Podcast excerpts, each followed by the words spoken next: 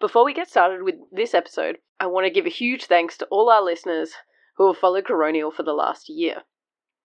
We wanted to give you a quick update that we will be taking a break over Christmas and New Year and returning with brand new episodes in February 2023. This podcast contains our own personal views not associated with any organisation. Coronial contains descriptions of death inquests that may be graphic and disturbing to some listeners. Discretion is advised.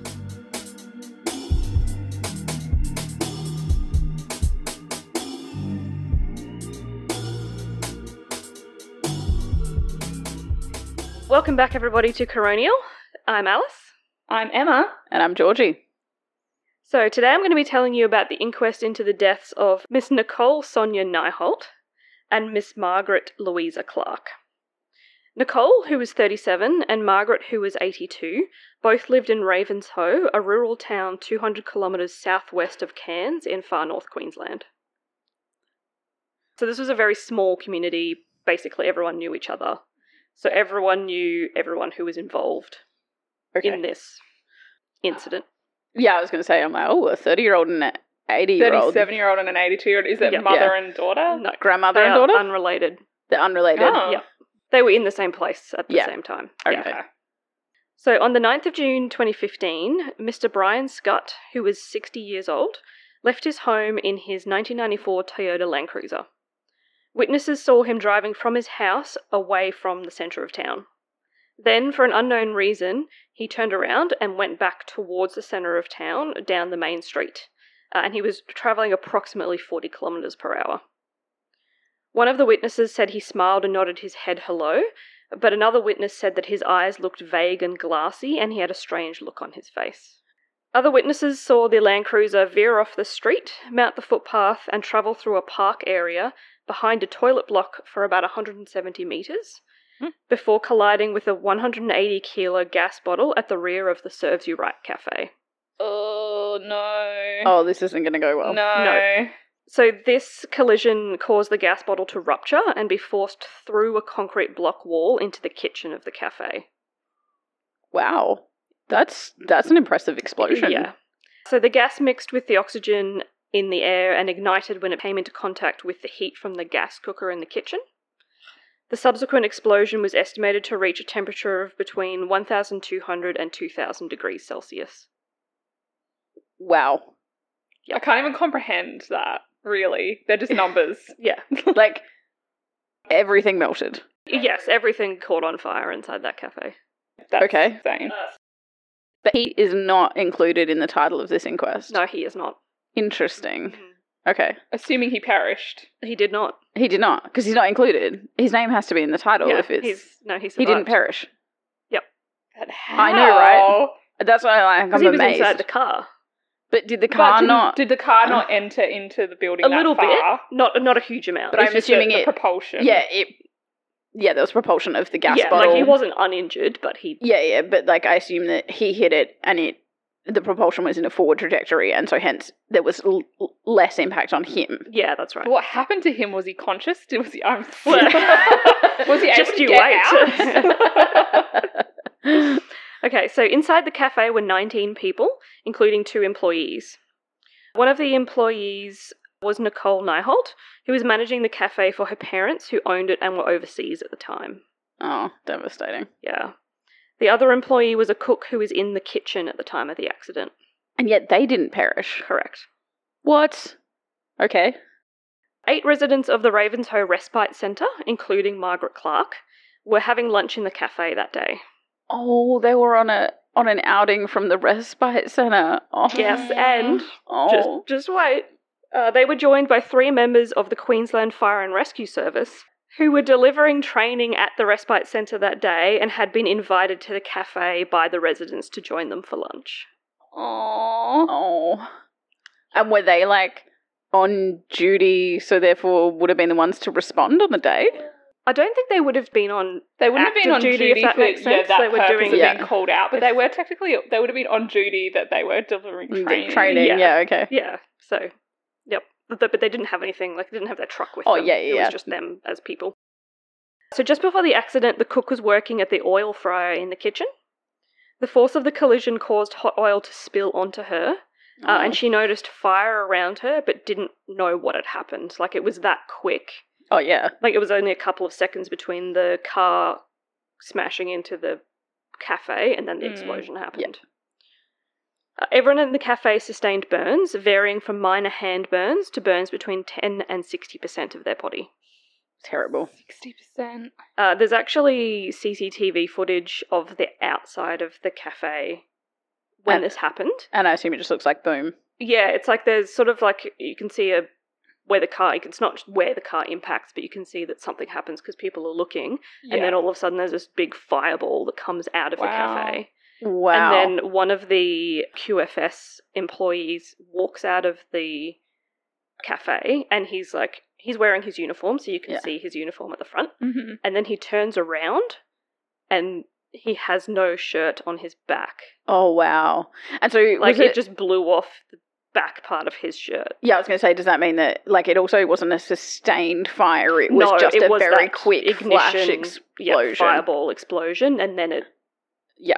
sort of burnt itself out. I guess I'm sure the things were still on fire a little Mm, Yeah. bit, but it wasn't. There So wasn't it was Right, I like don't know. a enough. structural fire. No, though. There wasn't Yeah. enough ignition source Yeah, to keep it sustained. Okay. yeah, because once that gas had been expelled and Yeah. ignited, Yeah. it's gone. Okay. So after the explosion, Mr. Scott was found unconscious inside the Land Cruiser. Mhm. So he was actually trapped in the car for a little while, but while he was being moved out of the car, he regained consciousness and seemed confused. Nicole managed to get out of the cafe herself. Somehow she managed to walk out, Mhm. but had suffered burns to 90% of her body, Mm. with 80% being full thickness burns. So she was airlifted to Townsville Hospital for initial treatment and then was transferred to the Royal Brisbane and Women's Hospital. So on the 12th of June, so three days later, Nicole's parents arrived home from overseas and went straight to the hospital. Nicole's treatment was soon after withdrawn and she passed away the same day. I'm glad her parents made it back. Yeah, Like- and I think they kept her on life support until her parents Exactly, for could that. come back. Yeah, Oh, even seeing. I was thinking, can you imagine seeing your child? She would have been so Oh, heavily yeah. bandaged, I imagine. Yeah. Because all of her That skin would would have have been needed to be s- covered. It would have been, but that would have been in itself distressing. So Like, distressing. Oh, and yeah, I, think guess her- pros and cons, but I, you know, Yeah. it gives them their chance to say goodbye and stuff. oh yeah, but I agree, of course. like, Like, then it's you- hundred percent what needed to be Yeah. done, Yeah. but like it would just be so distressing to see that. Oh. so horrible. and her sister stayed with her the whole time while Mm-hmm. she waited for the waited for the parents to come home. Yeah. Oh, that's nice that she had someone with her. So Margaret was sent to Atherton Hospital via ambulance and was assessed to have burns to 45% of her body, with 37% being partial thickness. So hers weren't as bad. She was given initial treatment at Atherton Hospital and then transferred to Cairns Hospital. She was actually discharged from Cairns Hospital on the 10th of June, so the next day, and the Royal Flying Doctor Service transported her to the Royal Brisbane and Women's Hospital on the 11th of June. hmm because she was going to need more treatment, but She she was, was, stable. yeah, Okay. it was stable enough that they could discharge her. She was meant to be flown to Brisbane on the 10th of June, but there were weather delays, so they had to wait until the next day. Yep. So the next day, on the 12th of June, she had skin graft surgery, but then suffered from several complications, including systemic inflammatory response syndrome, atrial fibrillation, and failure of her clotting, respiratory, and kidney systems. Her pre existing conditions of hypertension, hypercholesterolemia, and diabetes were thought to contribute to these complications, and she unfortunately passed away on the 14th of June. Yeah, I suppose that's another point of survivability. Would be dependent on yeah your Mm-hmm. other health conditions as well, because diabetes would leave you at risk for infection. Yeah. And your age as well. If you're Yeah, older or yeah. very young, probably going to impact that as well. So there were no issues with the building the cafe was in, and the gas cylinders were in a location which were compliant with the safety requirements at the time of the accident. Mhm. Uh, the con- concrete block wall wasn't required to be able to withstand impact from a vehicle. So there were no issues from like the building safety or Structural anything like integrity, that. etc. Yeah. And the cafe, yeah, was maintaining standards. Yeah. Okay. So Queensland Police conducted a forensic crash unit investigation and found that the Land Cruiser had no mechanical defects. The car was in gear at the time of the accident, most likely third or fourth gear. The coroner found that Mr. Scott did not attempt to steer or decrease the speed of the vehicle before the accident, and the car travelled in an almost straight line from the road until it impacted the cafe. Hmm. So he was doing nothing. So presumably he's unconscious. Yeah. yeah. Or having some sort of medical episode. Yeah. Yep. So now I'll go into Mr. Scott's medical history and his fitness to drive. Mm. Ah, right. Mm-hmm. Yes. Unfortunately, two key witnesses had passed away before the inquest started Mr. Scott himself uh, and also his GP. On a side note, did they talk about how he passed away? Uh, yes, I'll get to that at the end. Okay. The GP had already provided a statement in response to some of the coroner's questions before his death, so there was some Information. information. Yep. So Mr. Scott was treated by the GP, who was also from Ravenshoe, from 2000 to 2015. And just sort of as a side note, he'd undergone a kidney transplant in 1995. The so patient. Oh, was the yeah, Mr. Yeah. Scott. Yeah. Uh, sorry. so he was seeing medical professionals, you know, on a fairly regular basis Mm-hmm. Mhm. for follow-ups for that. Did they say why he needed the kidney transplant? No, it didn't.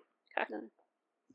So on the 7th of March 2004, so 11 years before this accident, Mr. Scott was discovered collapsed and having a seizure on his kitchen floor by his son.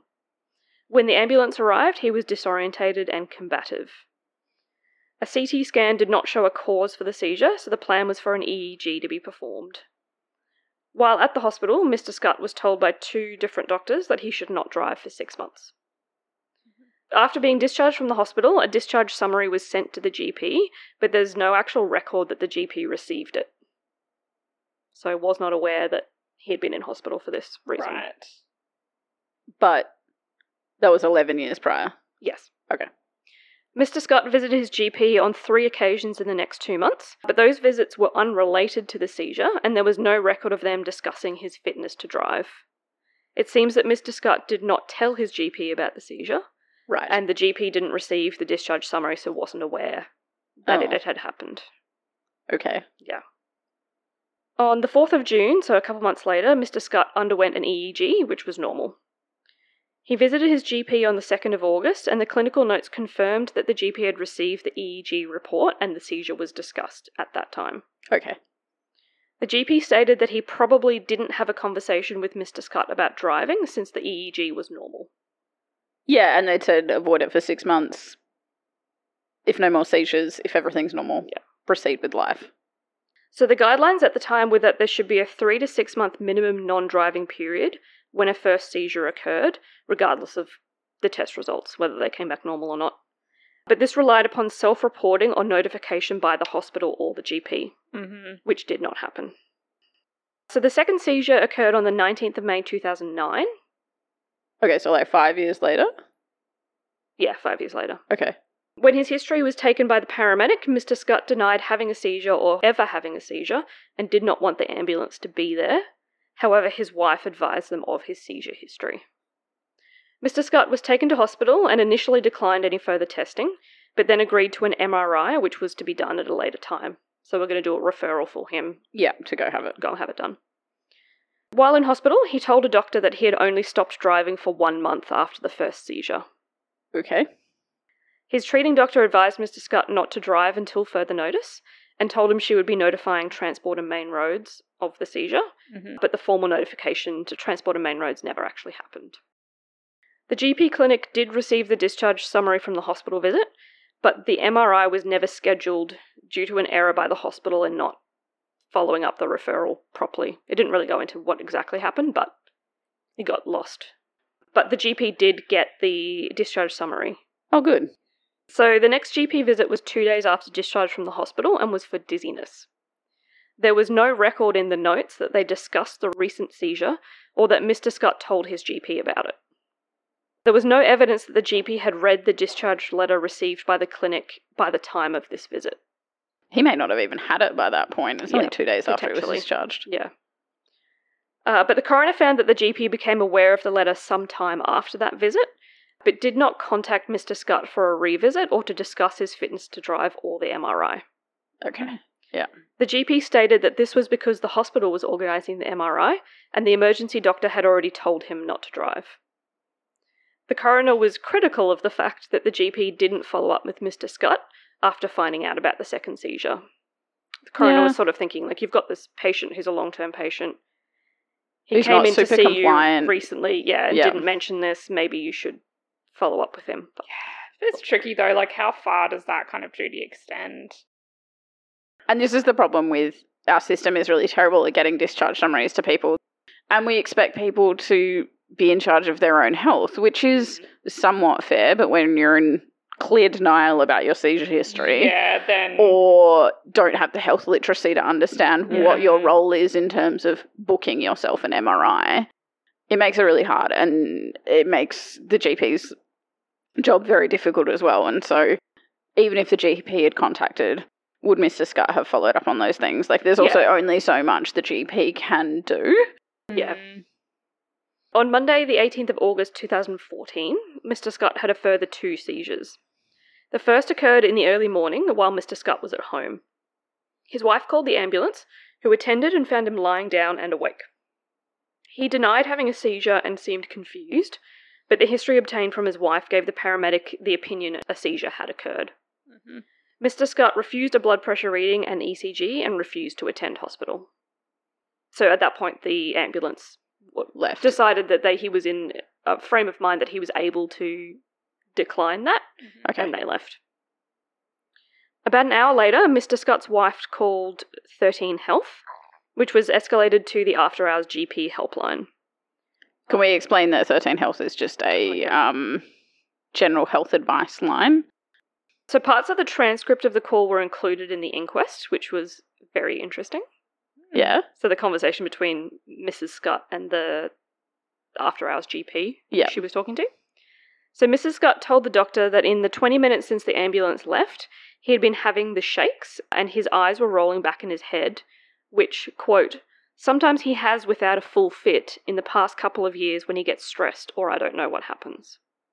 So he'd probably been having lots of seizures then. Possibly, yes. Okay. Yep.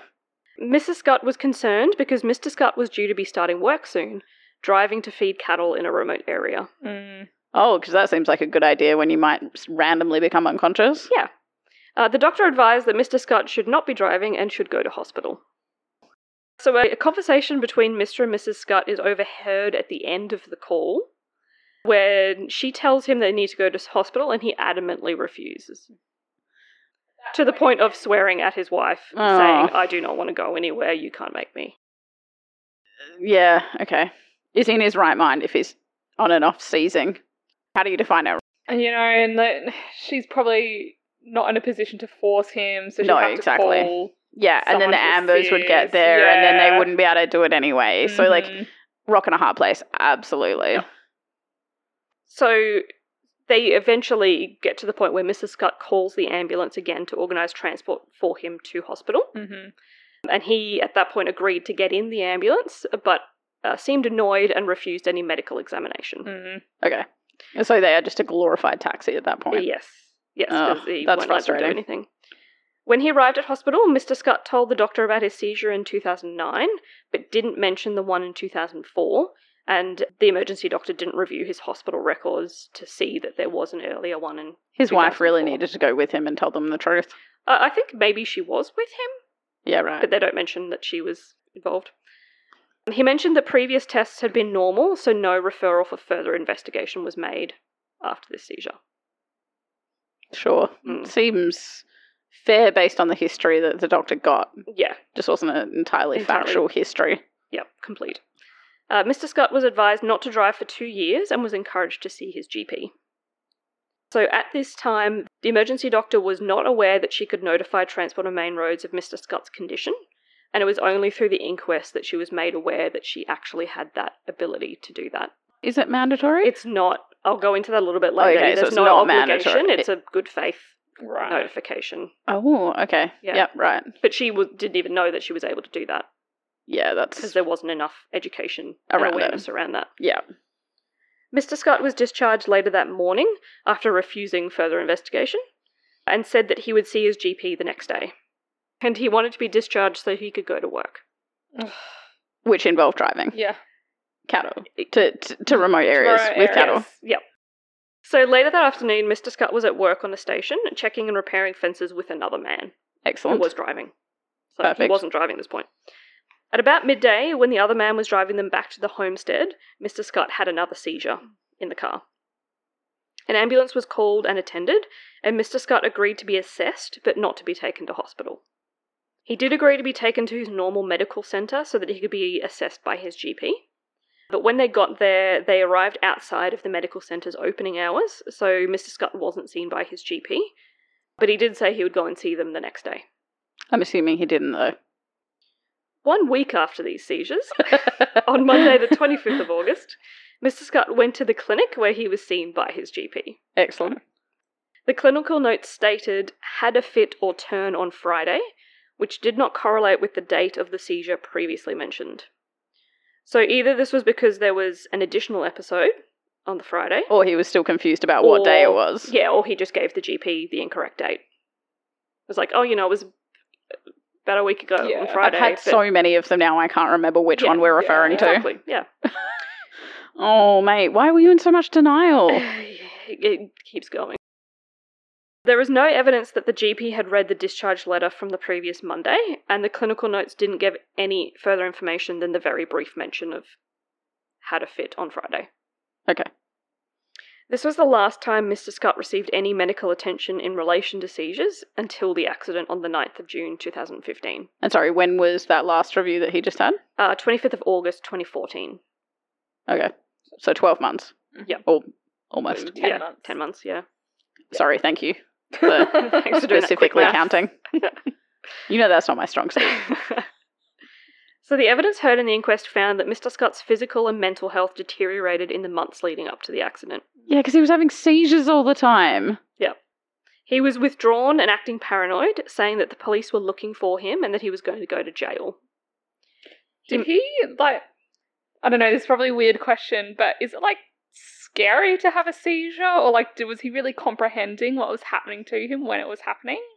So the bit where he was combative afterwards and stuff is is not uncommon Right. post a seizure because you're in this like confused state that can Mhm. sometimes take a little bit of time to wear off. Mm-hmm. And my understanding is that if you're having a seizure, you kind of don't have a m- memory of it Mm-hmm. Right. because your brain's not functioning. But if you're then repeatedly having seizures, I don't know how you like lay down new memory and like have a cognitive function because your brain is having to essentially hardwire. It's like turning the computer on and off again Right. all of the time Mm-hmm. that you don't get great functioning out of.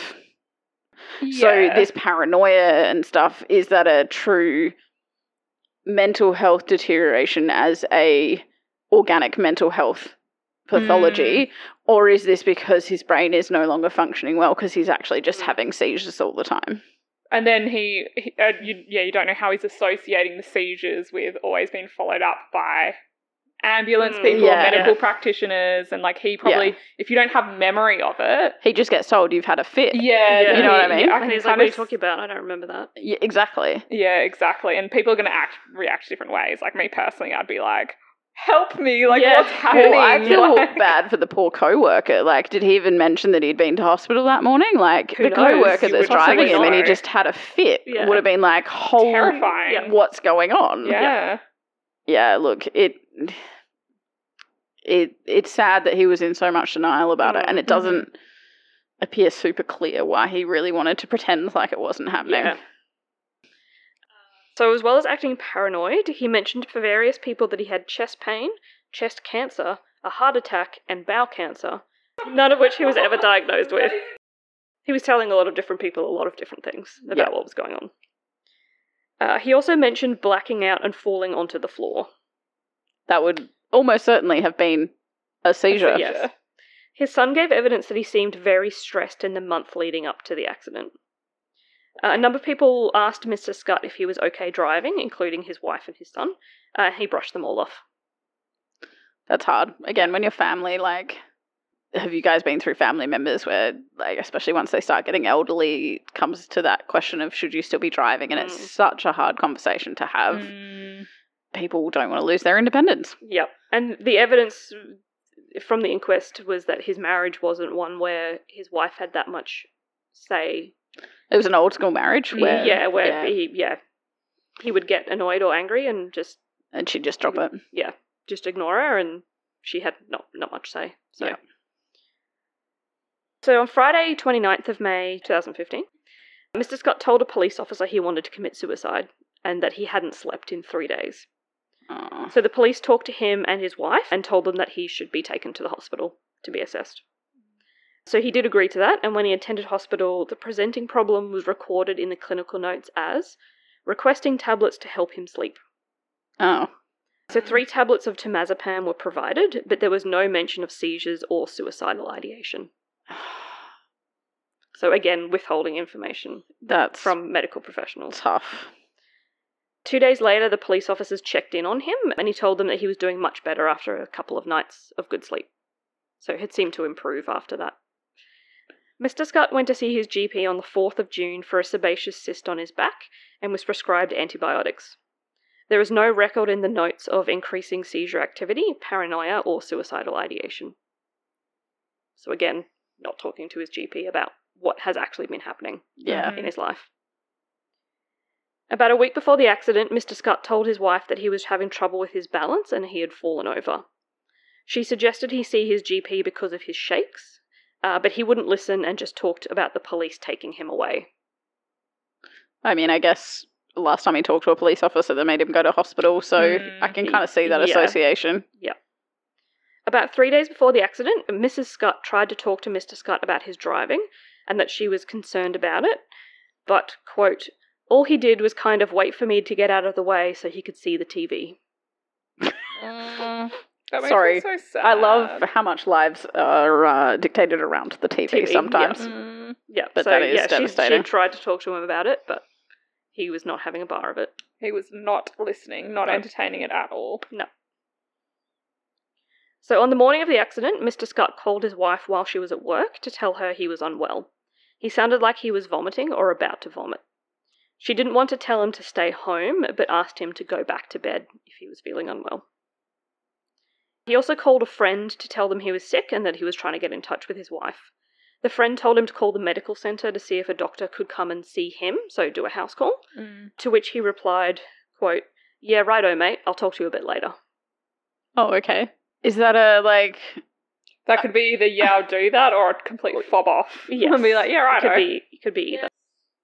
And so Okay. then at some point after that, he decided to get into his car and drive somewhere, although we don't know where he was heading. And then the accident happened. Yeah. And So then whether he, he he was was driving- driving, and then he turned around. Right? Yeah, he was going out of town, then he turned Yeah. around and came back into town. Because But he no- remembered the medical center was in town. Possibly, yes. Or he suddenly was really not feeling well, so he was going to drive back home. yeah, or go to the or- medical Maybe. centre or Mm. Who Yeah, knows? We don't know. Immediately after the accident, Mr. Scott seemed confused, incoherent, and he actually thought he was at the medical centre. Right.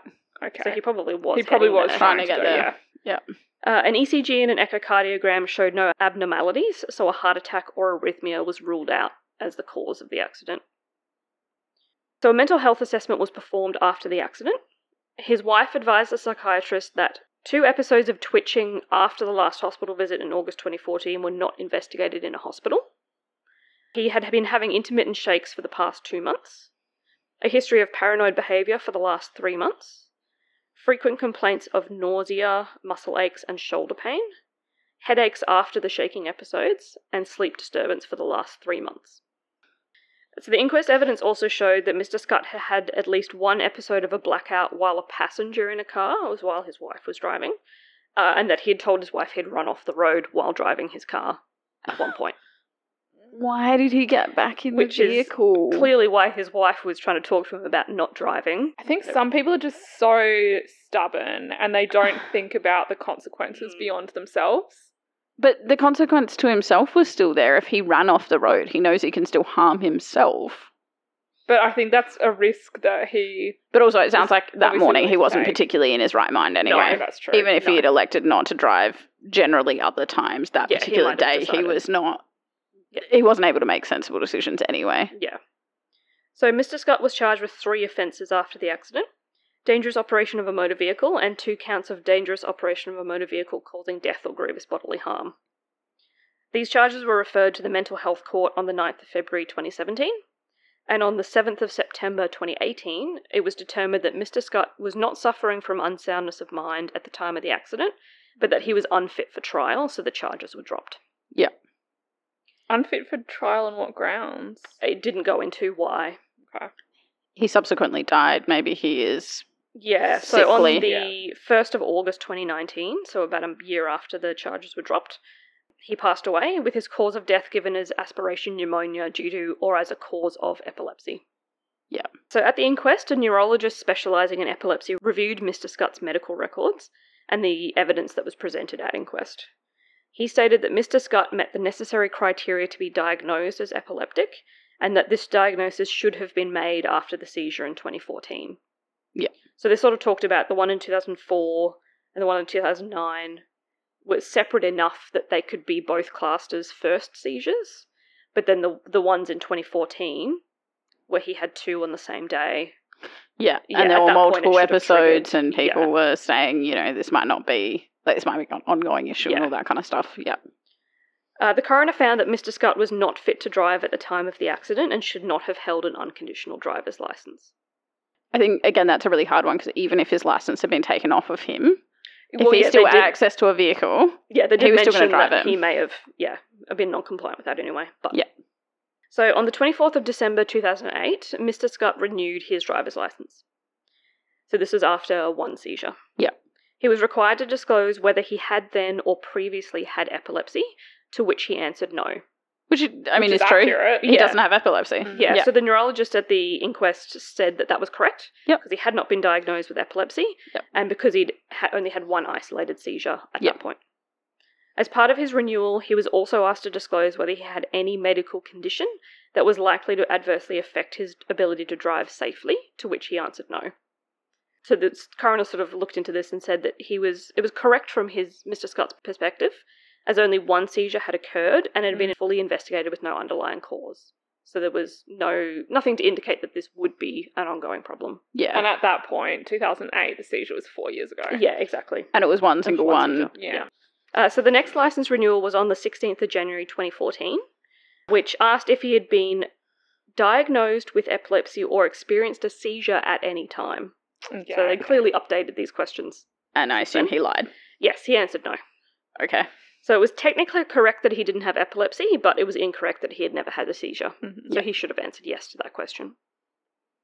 As of the 14th of August 2014, the date of the two seizures, Mr. Scott was obliged to report his condition to the Transport and Main Roads for a 28 day immediate suspension and consideration of a conditional license for non driving period of 12 months, and he did not comply with that. yeah, but who knows that they're obliged to do that? Yeah. Like, do you, do you know what reasons you're obliged to notify the Department of Transport that you shouldn't hold a a license? I don't know that. There- There's a few things that you can sort of think of, but I wouldn't know the comprehensive list. Like seizures, yeah. Eye, eye Well- issues, if you Can't Seizures, see. though, do you, do you know that you need to notify them, or do you just do the responsible thing and not drive?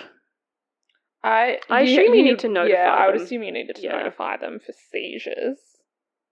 Let me try to rephrase it of like, but would you notify them? Because talking to the Department of Transport's a pain in the butt. Yeah, or would that's you Well, yes, just possibly not. or would you just do Not the responsible drive. thing and not drive? Yeah, that's And I think that that's a different question. I would yeah. assume that ninety percent of people are going to elect the easy option there. Yeah. And I agree. with Because that, yeah, then, same with then you eye probably issues. and you stuff. know that you're going to have to jump through hoops to get your license back. Like, yeah, I just I just leave it until my next renewal and then deal with it then, yeah. or at least that would be what I think I would potentially And I think that's do all- unless someone told me about the obligation to disclose. I Yeah. wouldn't otherwise know to go look that up or or Mm. be proactive about it. I would be proactive about the safety to myself and others, not about the obligatory paperwork.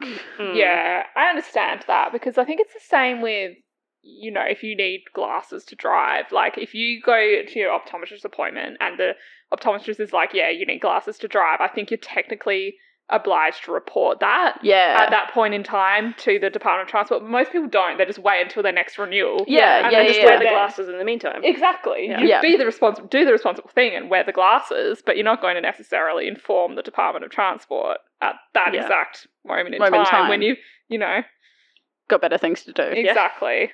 Just r- report it in two years' time when you got to renew. your when it's license. mandatory and you have to go into the Department exactly, of Transport. and you have to go through the whole kit Yeah. and caboodle anyway. But So, Anyway. one of the key parts of this inquest was whether the existing legislation, where medical practitioners can make a voluntary notification to the li- whatever licensing authority there is, should be amended so that there was a positive duty to inform them of a license holder's inability to drive. So, making that an obligation. If they can establish a streamlined way of doing that, Yeah, so the coroner found that the current system for the exchange of information between medical practitioners and TMR is sufficient in terms of they have the ability to make that notification and they shouldn't be obliged to do it. Right. the obligation is on the person to do Mm. that, not their doctor. Like So their it's- doctor can definitely do it. oh yeah, yeah, if they're right, to concerned voluntary. That they may yeah, not yeah. drive. Like if yeah, and Right. like you might do that in a case where you think someone is not going to comply with the direction you give them. Like in this case, maybe the emergency doctor who heard that he only stopped driving for one month after his Yeah. previous seizure might have then decided to do that. In fact, she said she was no, she was the one who didn't know that that was a possibility. And like, and the coroner did go into the fact that even if the doctors had made that notification to Transport and Main Roads, he probably would have still driven. Still driven. But at yeah. that point, potentially, it may have been noticed by the police. Yeah. And he may have been stopped from driving in that way. He might have been pulled over. And it's a in small town. community town. Like, do you Yeah. not Exactly, think the that police would be on everyone the would know lookout. who? Who can drive and who can't? Yeah, exactly. Well, just who people are, and so if they saw him in a vehicle, they'd be like, "Mate, Yeah, you know you're not meant to do supposed that. Yeah. So, in terms of the GP's treatment of Mr. Scott, the coroner found that his overall care and treatment were adequate after the 2004 and 2009 seizures, Mhm. up until him becoming aware of the discharge letter from the 2009 seizure. So, not following up with Mr. Scott after reading this discharge letter fell short of adequate and appropriate medical care and treatment. In terms of the 2014 seizures, the GP's care and treatment were also not adequate or appropriate. There was no evidence of the GP treating Mr. Scott for epilepsy or seizure activity, or providing any advice that he stop driving. Yeah, I find it interesting that by that point, no one considered that maybe you should have some medicine to see if that will help your seizure activity. Yeah, which I, I don't know whether that's the emergency doctors then discharging him to the care of his GP, Yeah, thinking that his GP was then going to follow up with anything needed, which may Mm. include Hmm. Medicine. medication, but it Yeah. never, ha- never happened. but yeah, he was not disclosing a lot of information, so I guess that's No. hard as well. Yeah. So the coroner found that although the GP was not under any obligation to notify Transport and Main Roads of Mr. Scott's seizures, he should have made a good faith notification to the department. But again, it comes back to having that conversation about the seizures and actually being able to engage with the, your patient about that. Yeah, and I think it's really hard when you're in a rural town. If you're one of very few doctors trying to continue a therapeutic relationship with a patient, if Mr. Scott then found out that his GP had made a notification, that would have put him in a really tough spot in terms of ongoing care. So it's really hard from that perspective as Yeah. well. Mhm. Because do you do it without telling them, or do you try to tell them that you're doing it and risk getting them offside anyway? Yeah. Yeah, it's hard. The coroner's opinion was that medical practitioners should not be obligated to notify Transport and Main Roads of an illness, disability, or deficiency that would be likely to endanger the public because there are already protocols in place which allow them to use their own judgment and experience to determine whether a voluntary notification should be made. And Mm-hmm. they sort of touched on that, you know, doctor patient relationship. Yeah. As to, you know, if you've had that conversation with your patient and they seem like they're going to be compliant with not driving, or you tell them, hey, you need to report Notify. this, and they say, yes, I'll do that, then you don't have to do it yourself. Yeah. So the inquest found gaps in terms of educating medical practitioners about making good faith voluntary notifications and the pathway by which that could be done. One of the coroner's key points was about whether patient care can be better triaged and managed Mhm. between systems. Yes. Yeah. So Mr. Scott was lost to both the hospital system and his GP in terms of any long term monitoring and care and treatment plan, and every event occurred and was treated in isolation. Mm. Yeah. So he was never assessed as a, as a whole, it was just always his individual Yeah. circumstances. But yet he did have a regular GP, which He like did, is yeah. meant to kind of capture that Exactly. But Uh, Yeah. Uh, if the GP is not, proactive about it. yeah, Yeah, right. Uh, so the coroner requested that the Transport and Main Roads take the role as lead agency in the formation of an interagency working group made up of relevant stakeholders, so including, I think, APRA Yep. and a few other of sort of medical, Services and stuff. yeah. Cool. So the coroner's recommendations were that the working group develop an ongoing education and awareness campaign directed to all medical practitioners in Queensland, Mm-hmm. and that it be specifically developed to educate them about the pathways that already exist to report patients directly to the licensing authority Mhm. in circumstances where you know they're they're looking at that fitness to drive and those guidelines. Yeah. Uh, that a working group of relevant stakeholders review the current standards and guidelines in terms of continuity of care, discharge, and handovers relevant between doctors and patients, and doctors and doctors, and hospitals and general practitioners. So, related to that one, the coroner noted that the Cairns Hinterland Hospital and Health Service have developed and implemented a procedure for discharge summary distribution with an emphasis on the communication between doctors and patients and doctors and doctors for ongoing care. So there were a few things that changed. And last recommendation was that consideration be given to a community campaign targeted at license holders, so the public, reminding them of their obligations to report to TMR any medical events, including seizures and epilepsy, which may impact on their fitness to drive. And I don't know that I have seen any of that. I didn't look into whether it had actually been launched. I So just don't know the personally, I don't think value. I. I just don't know the value of that. I just think, as a person who drives, if I had a medical episode like that meant that I had to report something to the transport authority, I don't know. Like, I agree. Yeah, I just feel like I just. I'd want to take it on myself. I wouldn't feel like that's exactly right. Like, And I if don't- you're responsible enough to stop driving, Yeah, or as in like if you're if you're the sort of person who's still going to keep driving after that, you're probably the same sort of person who's not going to report it. exactly. And then if you are going to stop driving, then you're probably responsible enough to report it. But also, you- it changes nothing. Then like Mm. there's no No. And, like, there's no if benefit you're to having that. like seizures or epilepsy or whatever, you've had this major life change that you just found out about. Like Yeah, you're probably do- trying to process that, and then to have your license taken away. Like I'm not saying you would drive. Like I'm not advocating for that, but then to have something else stripped away from you. yeah, the like- suspension of it versus Yeah. we encourage you to make sure you're not having ongoing seizures before you get back in a vehicle. Yeah, it would Mm. just It's a tricky one. I don't know. It is tricky, so I don't know. Like How you How- personally manage it. And six months is a no, I just I- very I, long time. I don't know how that sort of cam- how successful that sort of campaign would be. Yeah. Also, like, it's an interesting time period.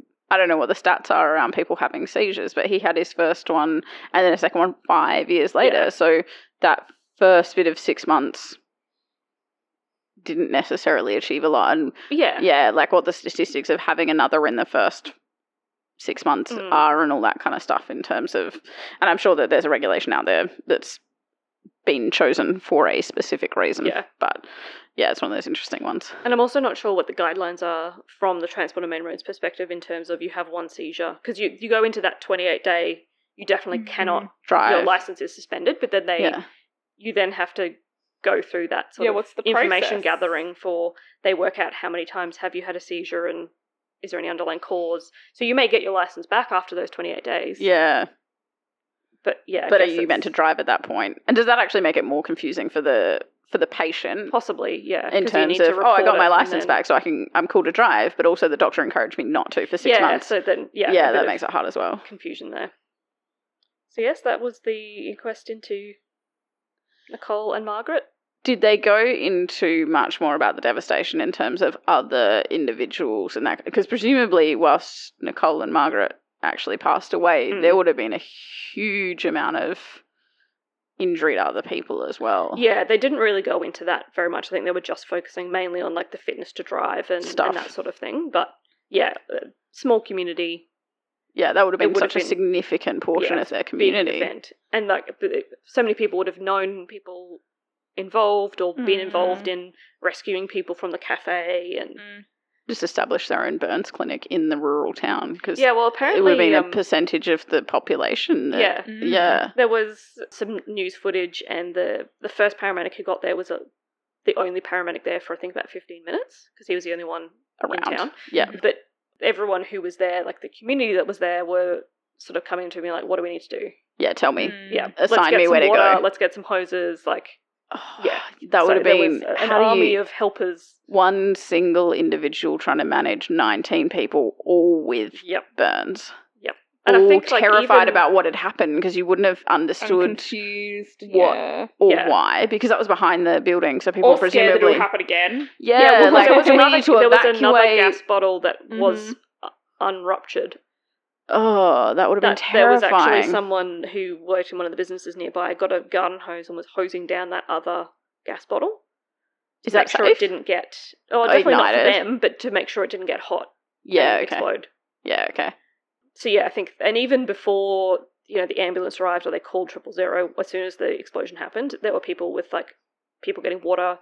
The the bakery next door, they got their fire hose And just starts. and were like started spraying people outside Are the they door. really powerful? Are they like a really little high bit, jet? Yeah, I th- it was like a distance away.